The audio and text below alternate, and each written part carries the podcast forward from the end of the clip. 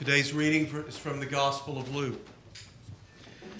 Jesus took with him Peter and John and James and went up on the mountain to pray. And while he was praying, the appearance of his face changed, and his clothes became dazzling white. Suddenly they saw two men, Moses and Elijah, talking to him. They appeared in glory and were speaking of his departure, which he was about to accomplish at Jerusalem.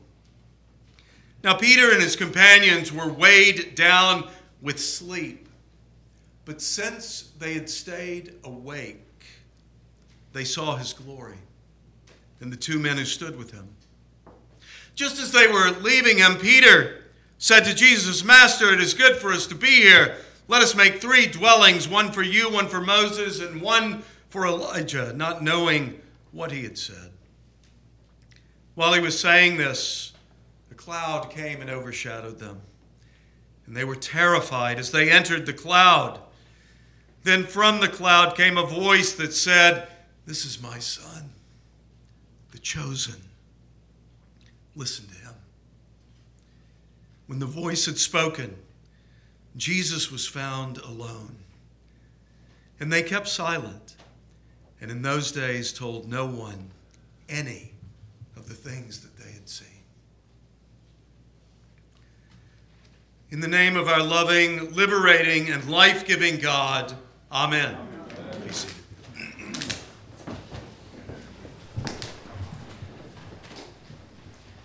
It was New Year's Eve 1955 in southeast Houston, not far from Telephone Road and its assortment of legendary dive bars and characters that inhabited them. Rodney Crowell writes The four beer blitzed couples dancing in the cramped living room of my parents' shotgun duplex were wearing on my nerves. In particular, I didn't like the sound of their singing along with my prize Hank Williams 78s. Coon hunting with my grandfather, I had heard blue tick hounds howl with more intonation than this nasal pack of yahoos. For a while, I tried contenting my five year old self with sticking my fingers in my ears and staring squinty eyed at the scuff mark patterns forming on the linoleum, hoping the likeness of Jesus or Eisenhower, the only famous images I knew of at the time, other than Old Hank, as my father and I referred to our favorite singer, would stare up at me from beneath the dancer's feet. The next thing I remember, Cookie Chastain was screeching to be heard above the scratchiness of whichever record she had just gored with the blunt end of the phonograph needle. 20 minutes till midnight, y'all. Everybody changed partners. And while the rest of the gang bumped around and groped for whom to dance with next, she was making a big deal out of sashaying into the waiting arms of the one man whose lust for oblivion I knew could turn this little shindig into a repeat of my worst nightmare. My mother was mad as a hornet, but too ashamed to make a scene just yet. Mr. Chastain and the others were too wasted to notice or care, and my father, the only real singer in the bunch, had once again lowered his standards to a level that guaranteed trouble. So begins Rodney Crowell's autobiography, Chinaberry Sidewalks. You see, it was from a chinaberry tree that grew wild around his, his house that he would be forced to select a switch.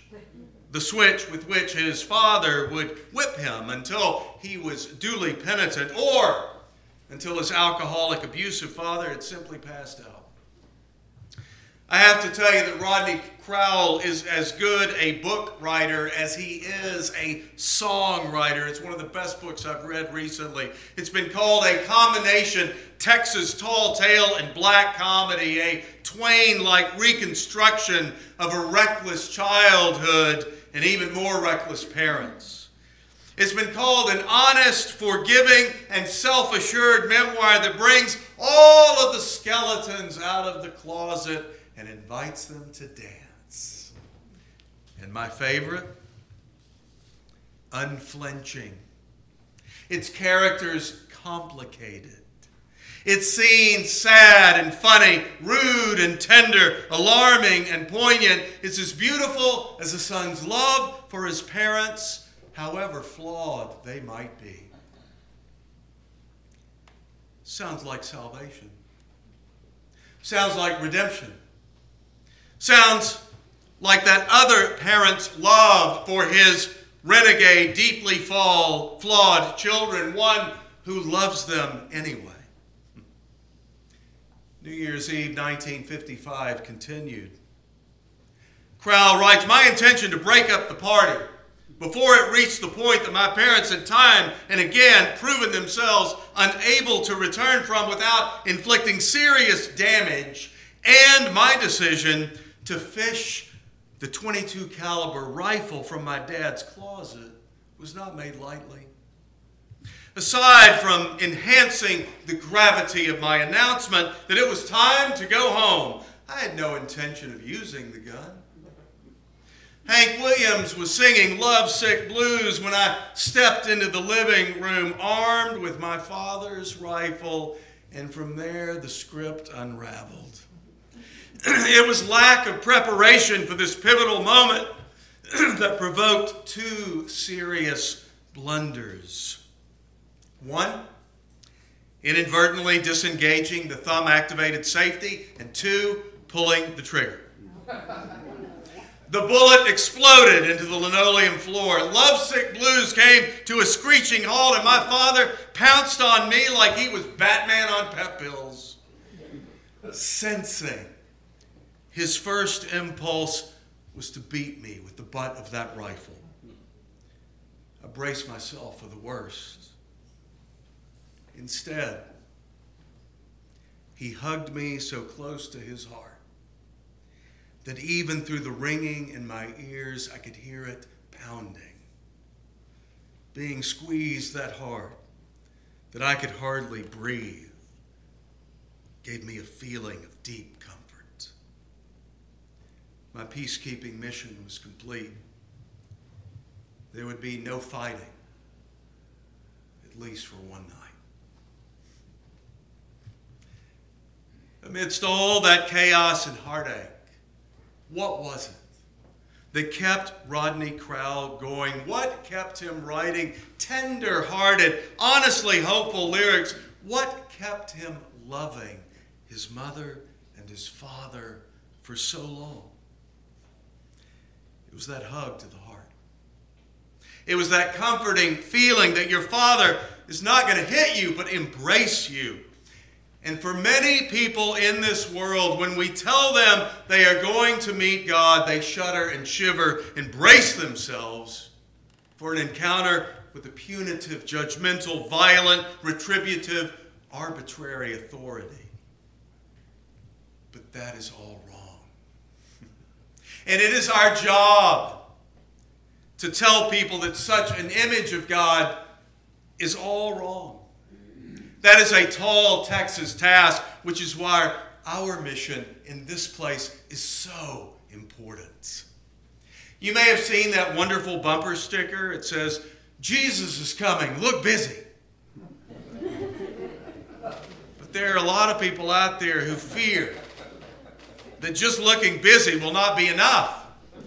For the return of such a vengeful, wrathful, unpredictable Lord some think of a relationship with God as no more than selecting our switch with which to be punished. But that is not how our Heavenly Father operates. The one who wants nothing more than to take us in His arms and hold us close to His loving, forgiving, redeeming heart. Tighter that God holds us and we allow ourselves to be held by God, the less likely we are to inflict harm on others or ourselves, as religion too often does. There are only a few stories in Scripture in which folks climb mountains and encounter God. And the interesting thing is that in neither of them on Transfiguration Sunday does anyone have to hide their faces or fear being seen or recognized or known. In fact, Moses, setting an example for all of us, takes off his veil, knowing he can present his true, honest to God self up on that mountain. Both Moses and Jesus, when they encounter this God, are transformed in a positive way. They literally begin to glow. Their faces start shining. They exude the glory of God's love. They are filled with joy. And that can happen to you too. But if you try to hide the truth about yourself, if your idea of being a Christian is just to find the right veil to cover up all of your flaws, you will end up covering up your heart and blocking your soul as well. You will not get transfigured or transformed or redeemed or resurrected. But if you are willing to approach God without all the cover up, just as you are, you too might hear the words that Jesus heard Oh, you're my son. You're my daughter. I'm proud of you. You have a gift. You have something to say, something to offer this world that can make a difference. It might be a song or a story or a generous act of kindness, but I believe in you and your power to change things for the better. Do you remember that wonderful children's story, The Little Engine That Could? I think of our community of St. Cecilia as the little church that would, because it is always a choice. Just because you can doesn't mean you will. Will we embrace our God given identity and calling? You might remember that in that story, there's an engine that gives out before it's able to get up the mountain and over to the other side to deliver toys and treats to children in need. It is such important cargo entrusted by the great giver of gifts, isn't it? That which will feed and delight and sustain children, there's nothing more important in this world. And the clown, as well as a few of the other toys, approach a big, shiny engine that looked the part, but decided, you know, he was just too busy. He was focused on what he thought mattered, but actually didn't amount to much at all in the eyes of the giver. So they approached this older, rusty engine that had seen better days, and this engine could have done it if he hadn't used his elderly condition as an excuse. He declined, saying, No, I'm just too slow, I'm too tired. You should have asked me about 30 years ago.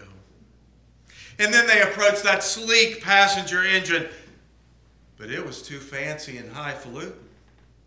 It carried really important people. People who did not dance on linoleum floors or drink Lone Star. Wasn't about to associate with clowns and toys and anybody who might listen to Hank Williams. But then they spotted the little blue engine who at first glance didn't amount to much, who'd never undertaken anything so big and monumental, but the little blue engine recognized that the mission she was called to undertake was critical. It was important. It mattered. It was purposeful. It could make a big difference in the lives of others, especially children, and it would make the giver of those gifts the giver of all gifts so happy. So the little engine said, Yes, which is always the first step in transformation. And chanting that mantra that you know, I think I can, I think I can, I think I can, she does. We hear and in any community that follows Jesus are that little engine, except we chant what we've experienced in our encounter with God on the mountaintop. He thinks we can, He thinks we can, He thinks we can. You see, sometimes it matters less that you believe in God and more that God believes in you, even when you do not. Because God loves you unconditionally and claims you as His own and calls you as His child, you can, you have, you will.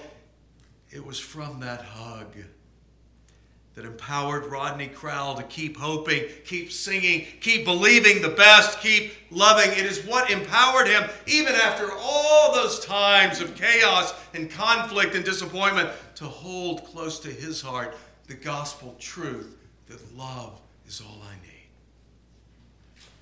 It was many years later that Rodney's dad lay on his deathbed in a hospital in East Houston, and sitting right next to him, he noticed that his dad looked absolutely awful, his, his hideous condition seeming to, quote, mirror every ounce of self loathing that I had managed to accrue over the course of my lifetime. Rodney's wife, Rosanne Cash, Johnny's daughter, told him he's just burning off all the past, Rodney. Crowell had tried to prevent his father's pastor, Brother Looney, his real name, from visiting. Because he said of his own prejudice and ignorance. But he came to his senses and he relented, and Brother Looney entered the room and he writes, He took my father's left hand and he looked deep into his eyes, and I cried at the beauty of that moment, one that I had had every intention of preventing. And Rosanne cried too, as one must when compassion opens your heart. Elegantly and simply, that country preacher said, Go to God, Jay. And in the moments that followed his father's death, his transference Rodney reflects that everything about his appearance was completely changed, totally transfigured. He writes, His eyes shined a shade of sparkling blue, deeper than I could have ever imagined. His skin seemed sculpted from a marble 10 grades finer than Michelangelo's David. The peace settling over the room was so intense that everyone cried at the joy of knowing such serenity. I found it hard to close his eyes. Not because of the finality of this act, but because I couldn't bring myself to alter something so beautiful.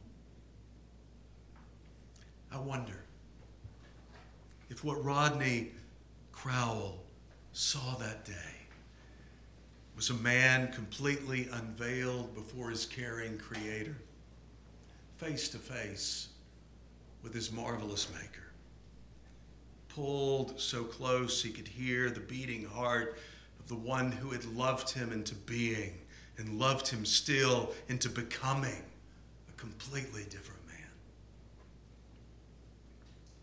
Sometimes it may seem a long way to the top of that mountain but you can make it.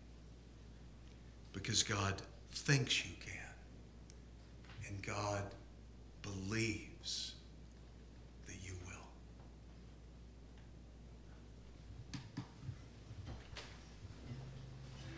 will.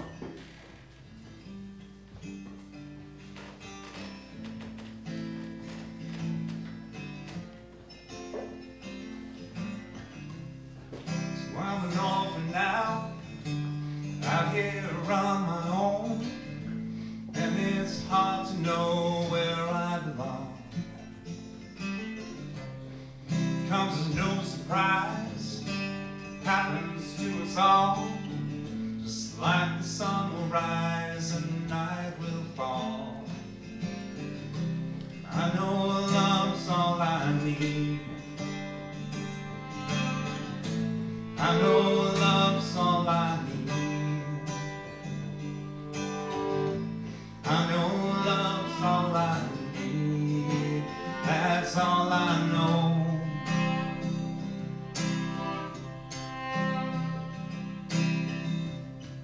An image I recall, a picture on the wall of my mother on her wedding day. Young and naive, nothing up her sleeve but the things that just got lost along the way. Love's all I need. I know love's all I need. I know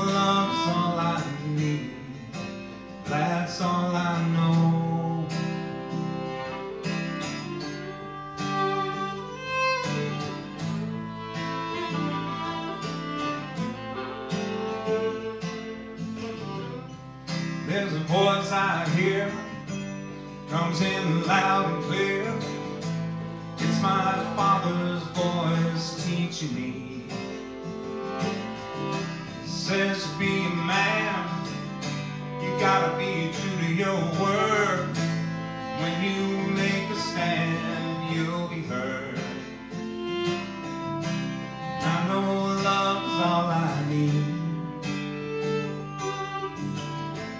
I know love's all I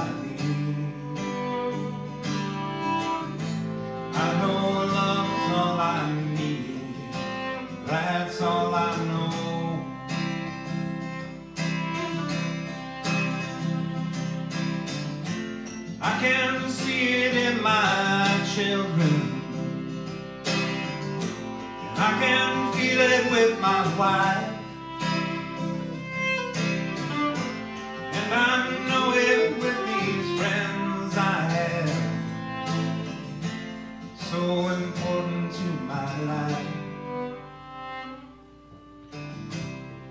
Had a dream last night.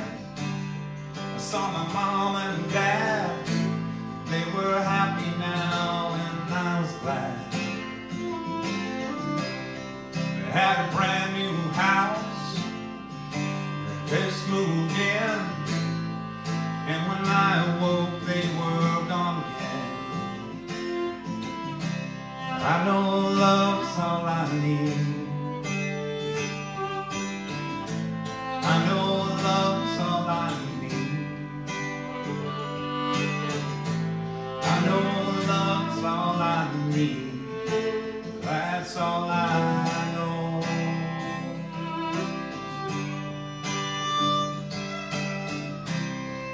I know